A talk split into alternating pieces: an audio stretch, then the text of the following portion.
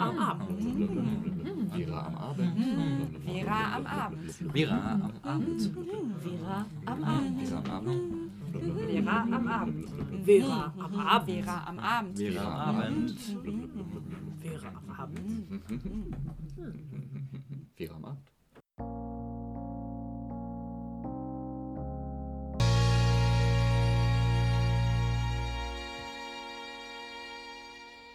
In Angola, Libyen, Äthiopien und Algerien gibt es sie, genauso in Fidschi, Neuseeland und Papua-Neuguinea.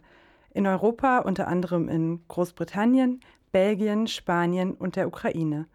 Auch in Afghanistan, Aserbaidschan, Georgien, Indien, Japan und Malaysia in Asien und in den USA, Mexiko, Bolivien, Peru und Venezuela auf dem amerikanischen Kontinent.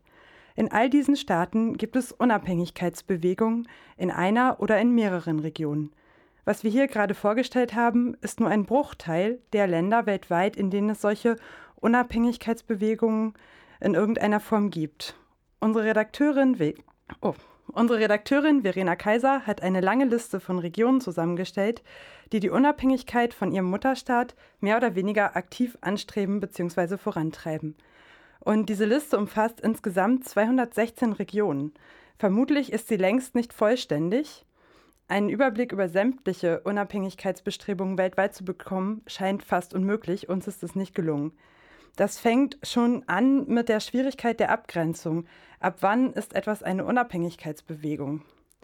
Trotzdem ist die Liste, die wir hier haben, beeindruckend. 216 Regionen hat Verena gefunden und was auch interessant ist, alle Kontinente sind vertreten.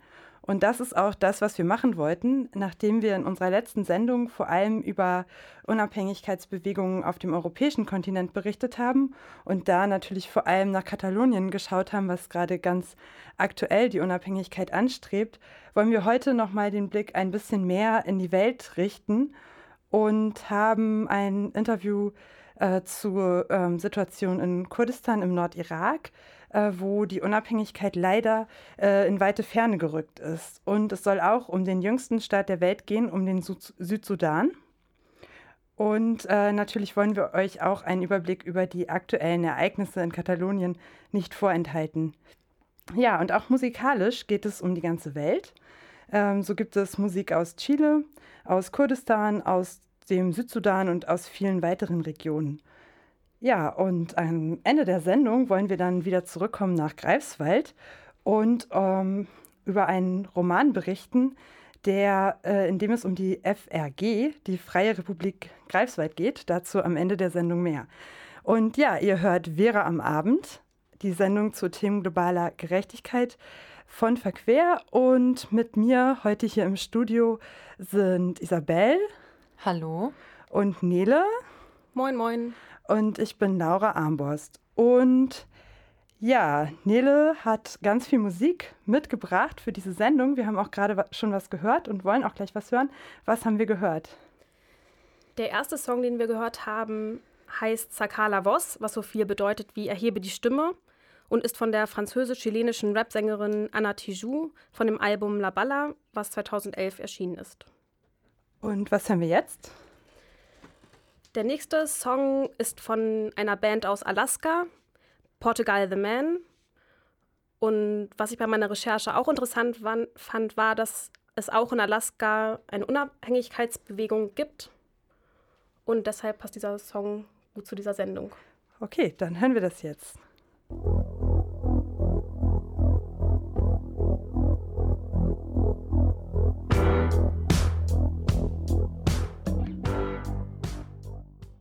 Nun ein Blick auf die aktuelle Situation in Katalonien. Die spanische Staatsanwaltschaft erhebt Anklage gegen den abgesetzten katalanischen Regionalpräsidenten Puigdemont. Der Politiker findet Schutz in Belgien. Am Freitagnachmittag, dem 27. Oktober, wählte die katalanische Regionalregierung mit 70 zu 10 Stimmen für die Unabhängigkeit Kataloniens in Form einer autonomen Republik. Als Antwort setzte Spanien prompt deren Vorsitzenden Puigdemont ab und entmachtete die Regionalregierung. Der Premierminister Spaniens wirft der katalanischen Regierung unrechtmäßiges Vorgehen durch die Unabhängigkeitserklärung vor und beklagt sich über die fehlende Kommunikation zwischen Madrid und Barcelona. Außerdem wird mit Inhaftierung wegen Aufstand und in manchen Fällen Rebellion gedroht, auf welche bis zu 30 Jahren Gefängnisstrafe folgen könnten. Mithilfe des Artikels 155 wird Katalonien seit Freitag von Madrid aus regiert. Die öffentlichen katalanischen, oft links geprägten Medien sollen übernommen werden, hieß es im Vorfeld, sowie die Finanzierung und die katalanische Polizei. Warum sich Puigdemont ausgerechnet in Belgien versteckt hält, dürfte etwas mit den offenen Sympathien zu tun haben, die nationalistische flämische Politiker für die Unabhängigkeitsbewegung der Katalanen zeigen. Der belgische Staatssekretär für Asyl und Migration, Theo Franken, hatte die Möglichkeit einer Aufnahme Puigdemonts am Wochenende offensiv ins Spiel gebracht. Er sagte, Katalanen, die sich politisch verfolgt fühlten, könnten in Belgien um Asyl ersuchen. Franken sitzt für die nationalistische flämische Partei NVA in der belgischen Regierung. Diese setzt sich für eine stärkere Unabhängigkeit der niederländischen Sprachgemeinschaft ein.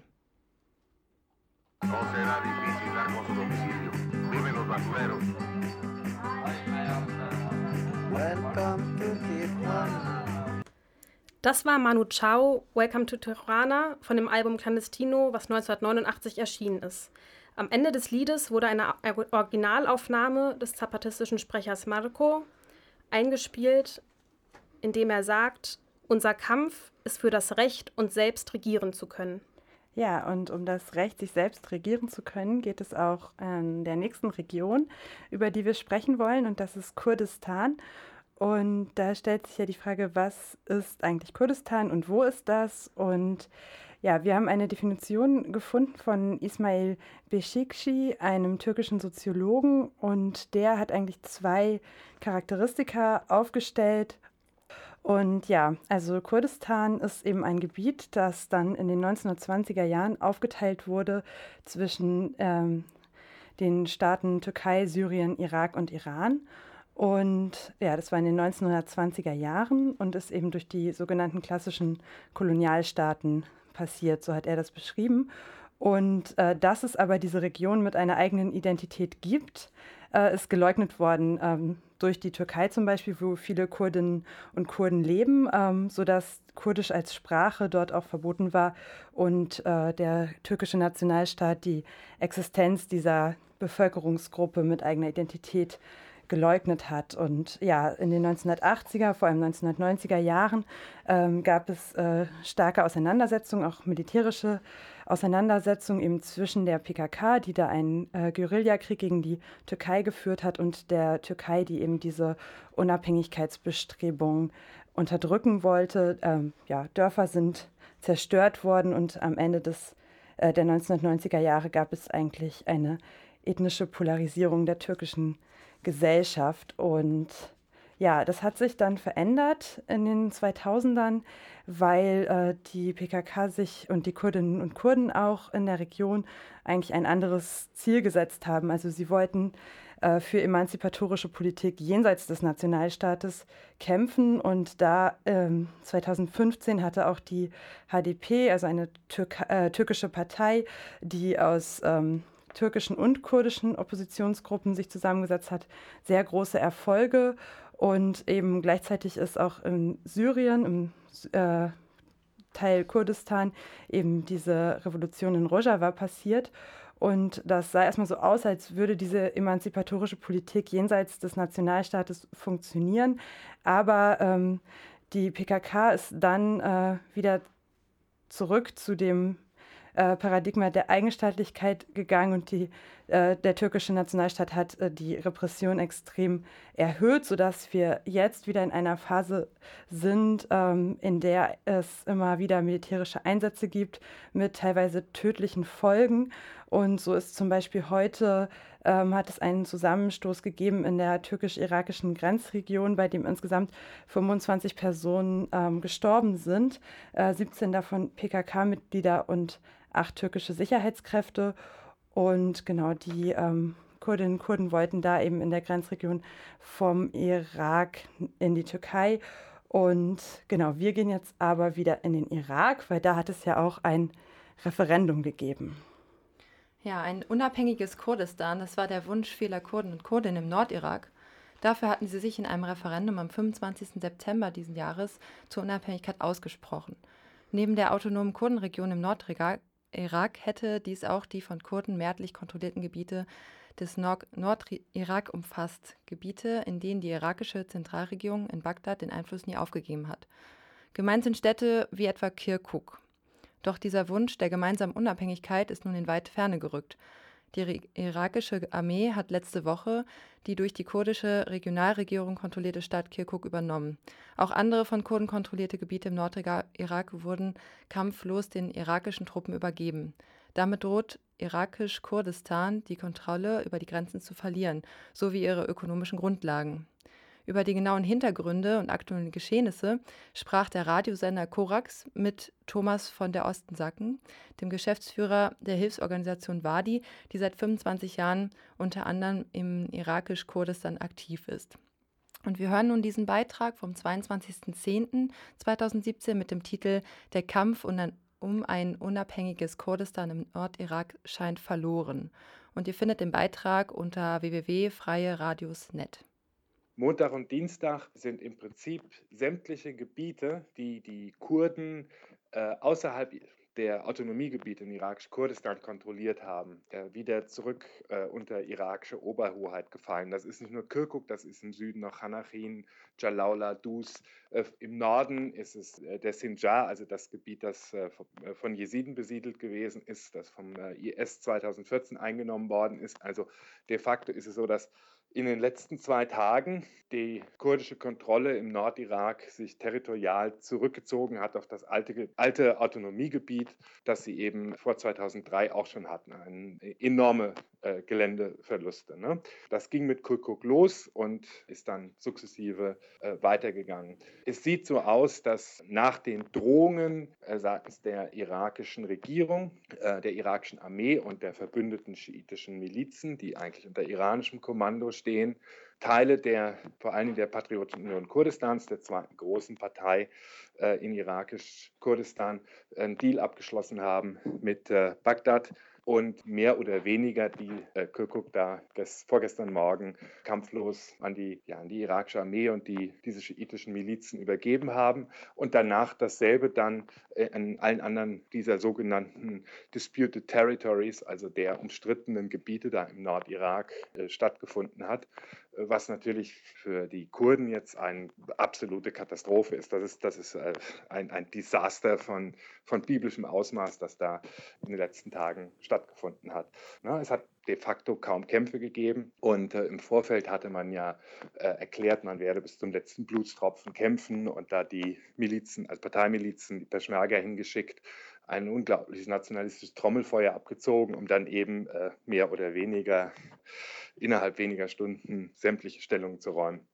Es wird auch berichtet, dass äh, Kurden und Kurdinnen aus der Region um Kirkuk und eben die anderen, ja, muss man sagen, mittlerweile zuvor kontrollierten Gebiete geflüchtet sind. Ähm, wovor und vor allem mit welcher Befürchtung flüchten da die Menschen? Naja, ist, erstmal sah es ja wirklich so aus. Also die kurdischen Parteien haben keinerlei Informationspolitik betrieben. Also bis Sonntagabend hieß es, wir verteidigen, wir kämpfen, äh, ihr seid sozusagen sicher, um dann abzuziehen. Ähm, natürlich hatten äh, Bewohner der, der Stadt erstmal auch, wenn die ganze Armee da Hals über Kopf abzieht, unheimliche Angst, dass es zu Übergriffen vor allen Dingen seitens dieser schiitischen Milizen kommt und sind dadurch sind mehrere Zehntausend dann nach irakisch-Kurdistan, also nach Erbil und äh, Suleimaniye geflohen. Und äh, in Kirkuk selbst hat es wohl relativ wenig Vorfälle gegeben.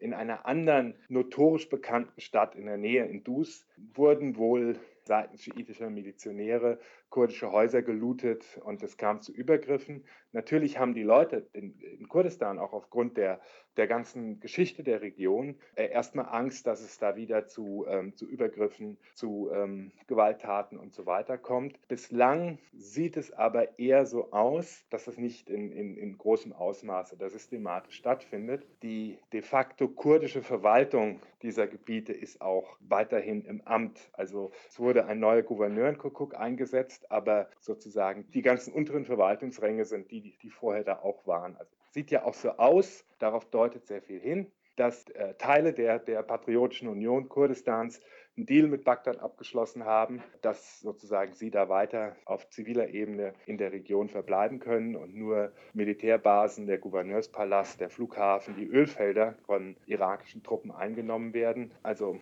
man muss das noch sehen, das ist sehr schwierig jetzt durch den ganzen Rauch hindurchzuschauen. Aber was auf jeden Fall, denke ich, inzwischen klar ist, ist, das ist eine koordinierte Aktion gewesen. Da hat es Absprachen gegeben, da hat es Deals gegeben, da hat es im Vorfeld äh, sozusagen äh, Verhandlungen gegeben. Und äh, das war jetzt kein militärischer Angriff, bei dem groß gekämpft wurde, sondern das hatte eher den Charakter einer Übergabe. Im Moment ist es immer noch sehr schwierig aus Kirkuk, äh, obwohl wir viele Partner da auch haben, äh, äh, wirklich vernünftige Informationen zu bekommen. Es gibt einerseits Meldungen, dass Leute wieder zurückkehren. Andererseits gibt Meldung, dass, dass andere Leute fliehen. Also ist noch relativ chaotisch von, von der ganzen Informationslage. Die eigentliche Idee hinter dem Unabhängigkeitsreferendum der Kurden und Kurdinnen, das ja Ende September abgehalten wurde, trotz aller Drohungen, war ja nämlich die Errichtung eines unabhängigen, souveränen kurdischen Staates, ohne dass da jetzt schon die Grenzen konkret äh, gezeichnet werden konnten. Aber das meinte natürlich das äh, autonome Gebiet im Norden von Irak, dass das Kurdistan meint, aber eben auch die anderen Städte, die bislang in der kurdischen Hand sozusagen in Kontrolle waren, nun nun haben die sich wohl zurückgezogen. Du meinst, es gibt, das klingt nach einer Absprache, nach einer geplanten Aktion. Es sind aber vor allem Gebietsverluste. Was macht es eigentlich, äh, solche Gebietsverluste jetzt mit der Idee eines unabhängigen kurdischen Staates, wie er mit dem Referendum gefordert wird, das ja in ähm, einigen Regionen vom Nordirak ja durch die Kurden und Kurdinnen äh, auch breit angenommen wurde? Also die Idee eines kurdischen Staates ist erledigt. Äh, wie gesagt, das ist eine Katastrophe, wie sie in kurdischer Geschichte selten stattgefunden hat, also selbst gemacht von Kurden, abgesehen natürlich von diesen ganzen Vernichtungsaktionen, die Saddam gegen sie in den 80ern geführt hat. Muss ja sagen, zum Glück ging das in den letzten Tagen vergleichsweise unblutig vonstatten. Also irakische Geschichte zeichnet sich normalerweise natürlich aus, dass Sachen extrem blutig sind. Hier sind ein paar Dutzend Menschen zu Tode gekommen und verletzt worden.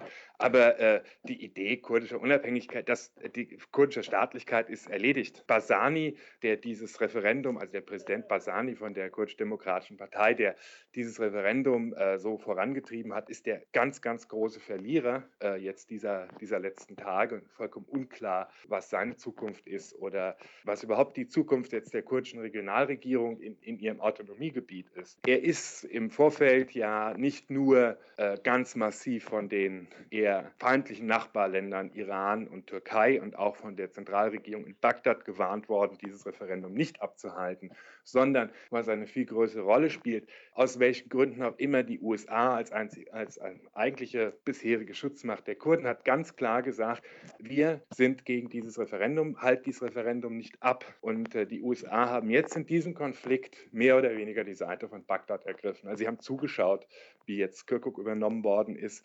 Sie haben zugeschaut, wie äh, irakische Truppen diese ganzen Gebiete wieder einnehmen. Das heißt, Basani steht vollkommen alleine da und vor allen Dingen hat er oder haben die Kurden eine ihrer Haupteinnahmequellen verloren. Das sind nämlich die Ölfelder von Kirkuk. Äh, und damit äh, ist, ist die Idee von selbst einer gewissen ökonomischen Unabhängigkeit hat sich in Luft aufgelöst. Das heißt, da wurde extrem hoch mit meiner Ansicht nach sehr schlechten Karten gepokert. In einer weltpolitischen Konstellation, in der der Iran und äh, auch die Türkei einfach in einer leider besseren Situation sind und man hat verloren. Was sich natürlich zeigt, ist, hinter dieser Idee dieses Referendums stand letztlich nur die KDP. Die anderen beiden großen Parteien, äh, die Patriotische Union Kurdistans und Goran, waren nicht wirklich Unterstützer dieses Referendums. Die PUC hat da mit doppelten Karten gespielt und wollte sozusagen nicht offen sagen, dass sie dagegen sind. Aber ich war ja selbst, äh, als dieses Referendum abgehalten worden ist in Sulemania, was PUC-Gebiet ist, das war nicht das Anliegen der Leute. Das war im Prinzip eine extrem niedrige Wahlbeteiligung und äh, man hat äh, dieses Referendum vor allen Dingen als innenpolitischen Trick Basanis wahrgenommen, seinen Machterhalt zu stärken und seinen, an, an seinen Präsidentenposten festzuhalten. Und genau das hat sich jetzt ja auch erwiesen. Im Prinzip haben Teile der PUC, sind Basani da in den Rücken gefallen. Die haben ein Separatabkommen mit Bagdad abgeschlossen.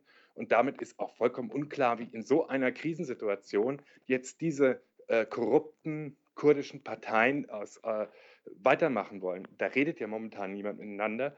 Äh, es gibt keine Pressekonferenzen, die sind alle mehr oder weniger abgetaucht. Und der ganz große Gewinner ist Bagdad und ist der Premierminister Abadi, der ja im Prinzip sagt, wir stellen in diesen Gebieten die verfassungsmäßige Ordnung des Irak wieder her. Ne? Denn äh, dieses Referendum war ja nicht mit Bagdad abgesprochen und dieses Referendum hatte keine, die Frage ist, welche legale Grundlage es hatte. Und äh, das sind jetzt sozusagen das sind die Konsequenzen davon, die für die äh, irakischen Kurden, ich wiederhole das nochmal, so katastrophal sind, dass man in Erbil, Duhok, Suleimaniye, Kirkuk nur mit offenen Mündern dasteht und total im Schock ist.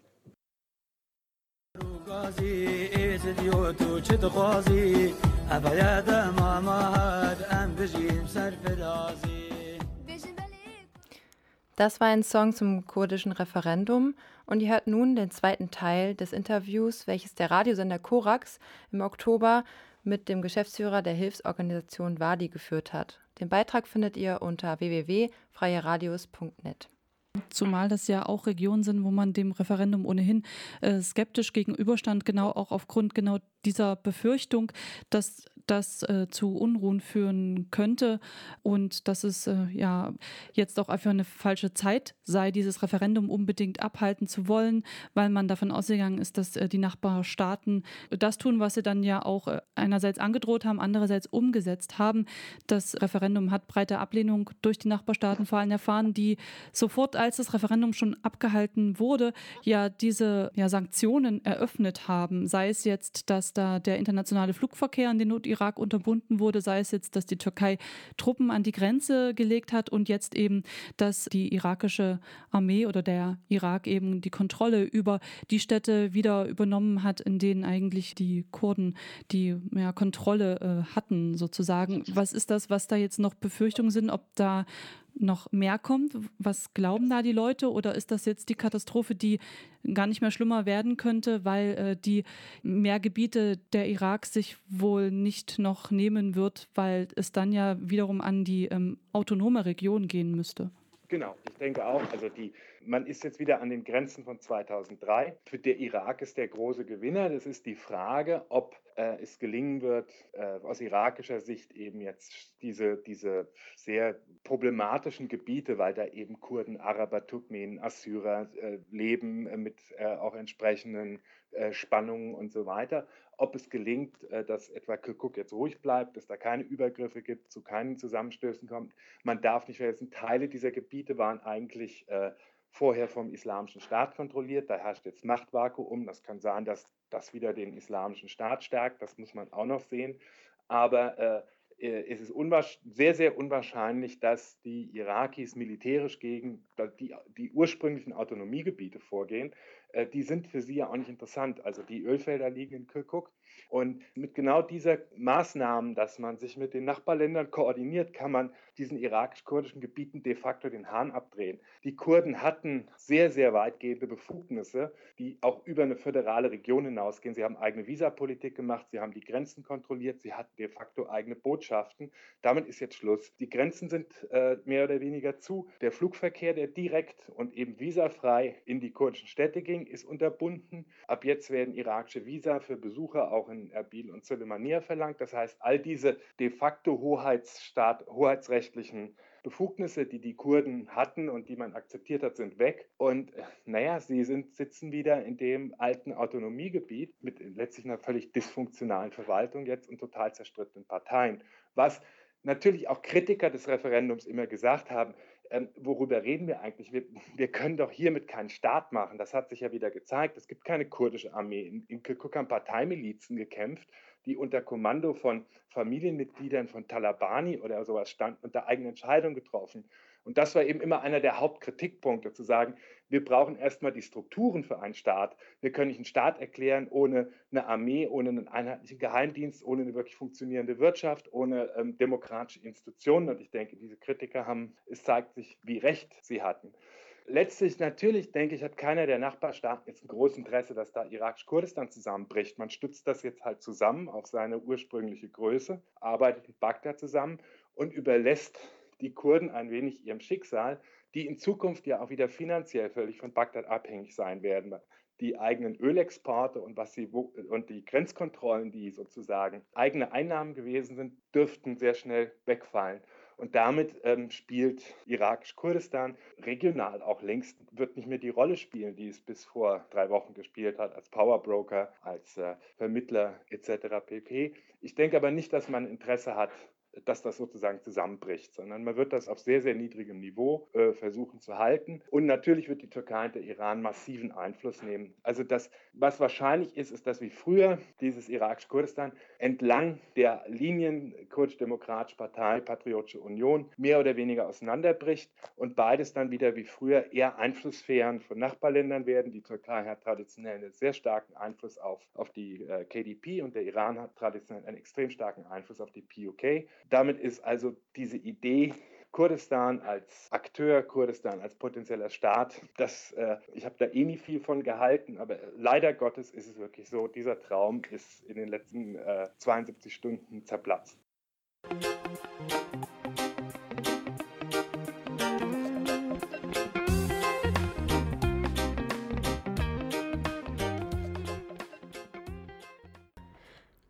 Das war der Song Aslam Alaikum von Casablanco aus dem Südsudan und Äthiopien.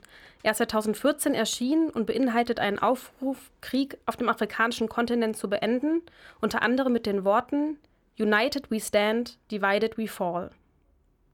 Nicht nur uns von Vera beschäftigt das Thema Sezession.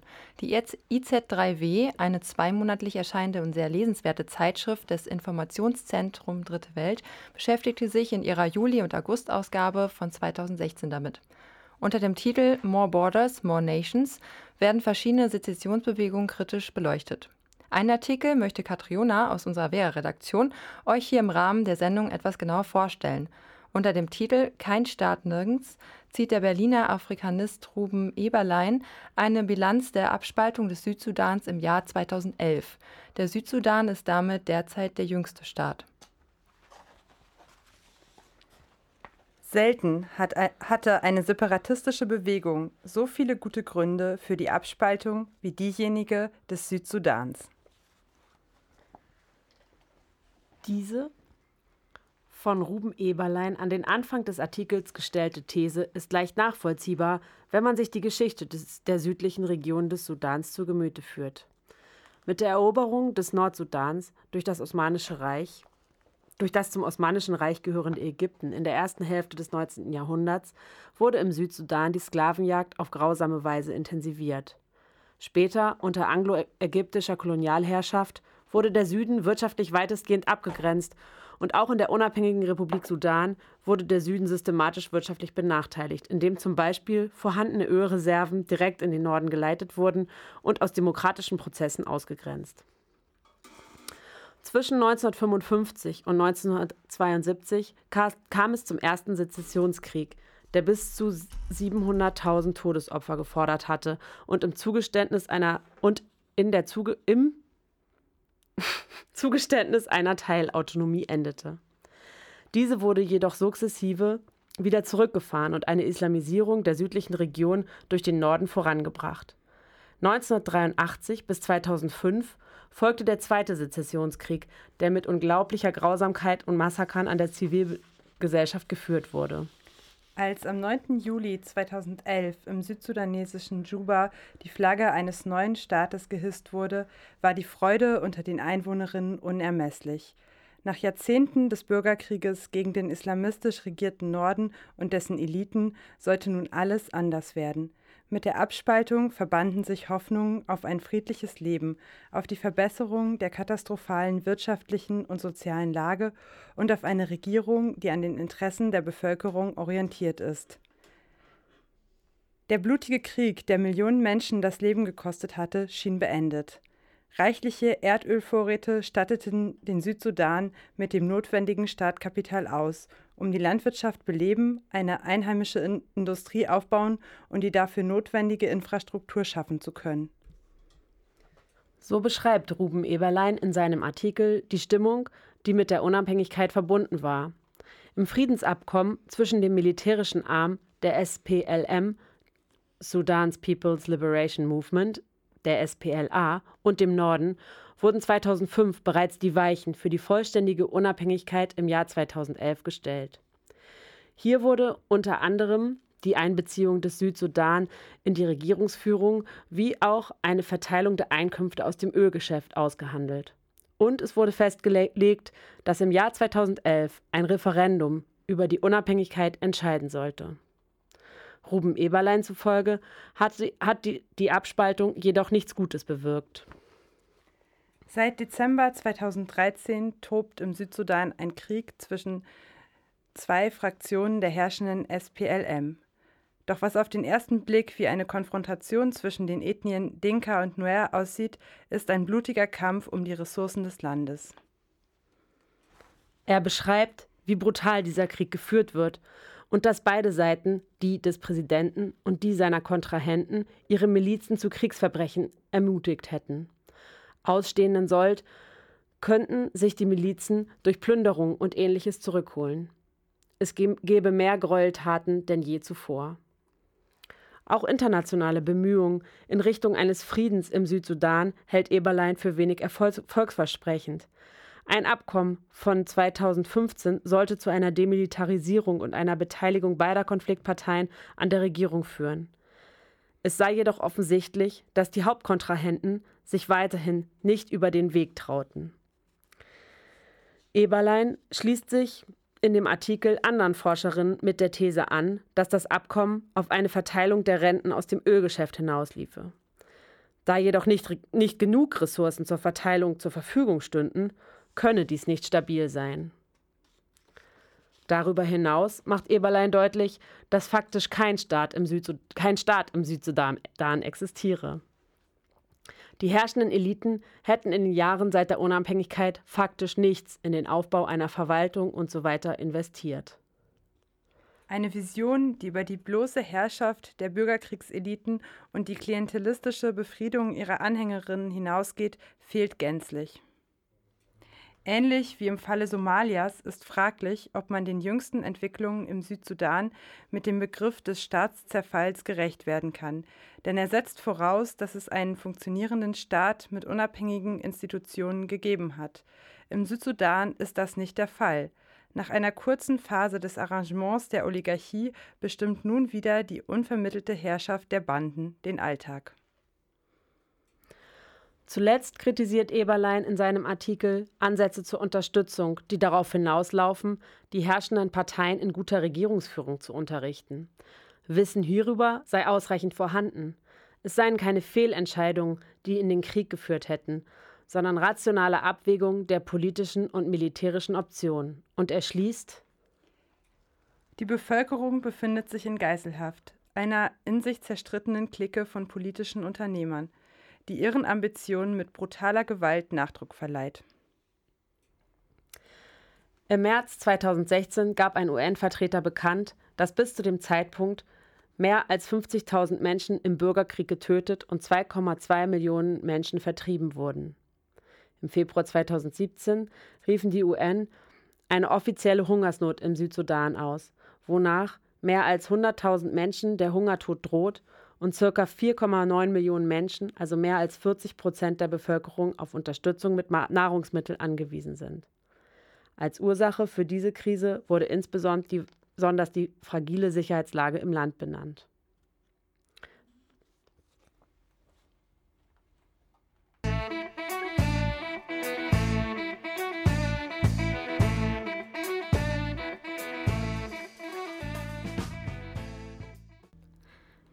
Das war die syrische Band Tut Art und das Lied heißt Bint al-Kari. Das habe ich mir von einer Freundin frei übersetzen lassen. Das bedeutet so viel wie die Tochter aus dem Dorf.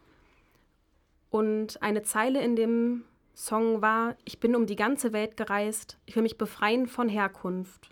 Mein Zuhause ist ein grüner Baum. In unserer letzten Sendung haben wir eine Buchvorstellung angekündigt. Akte St. Nikolai von Roland Schreier aus dem Jahr 2010. Aufmerksam wurden wir auf dieses Buch in einem Gespräch mit Freunden über das Thema Unabhängigkeit. Heute wollen wir euch dieses Buch in einem Beitrag gerne vorstellen, doch leider hat uns das Buch immer noch nicht erreicht. Es ist ein Buch on demand, also es wird erst gedruckt, wenn es nachgefragt wird und das hat leider zu lange gedauert. Um es euch dennoch nicht vorzuenthalten, hier eine kurze Zusammenfassung der Inhaltsangabe. Und wenn ihr danach Interesse bekommen habt, es auch einmal zu lesen, meldet euch doch einfach bei uns unter info@bildung-verquer.de. Der utopische Roman Akte St. Nikolai von Roland Schreier beginnt mit der Entstehung der FRG, der Freien Republik Greifswald. Nach der Herbstrevolution 1989 verwirklicht diese eine Gemeinschaft, die auf Gerechtigkeit und Basisdemokratie basiert, sowie einer Wirtschaft aufbauend auf sauberer Energie und kooperativen, ohne Konkurrenz und Profitabsicht. Nach 20 Jahren versuchen politische oder fundamental religiöse Gruppen, das bleibt zu klären, die kleine blühende Republik einzunehmen. Die Bürgerschaft will sich wehren und versucht mit Hilfe eines Gastes der Republik geheime Dokumente zu entschlüsseln. Zwei Tote geben Rätsel auf, und das Ministerium für Staatssicherheit könnte dabei eine wesentliche Rolle spielen. Ja, und damit sind wir am Ende unserer Sendung. Wäre am Abend. Nächste Woche wird es eine Aufzeichnung einer Podiumsdiskussion bei uns zu hören geben, natürlich in zwei Wochen. Und zwar ähm, wird es um das Thema Migration ordnen gehen, also Migrationspolitik und was macht das mit den Menschen, die migrieren wollen und müssen. Darum geht es bei uns in zwei Wochen. Und wenn ihr Interesse habt, bei uns mitzumachen oder ein Thema habt, was ihr gerne bei Vera besprochen haben wollt, dann schreibt uns einfach eine E-Mail an info@bildung-verquer.de. Und damit verabschieden wir uns und wünschen euch einen schönen Abend. Und Tschüss. eine gute Nacht. Los famosos encapuchados. Ellos son los protagonistas de la violencia que vimos ayer y que vemos en cada final.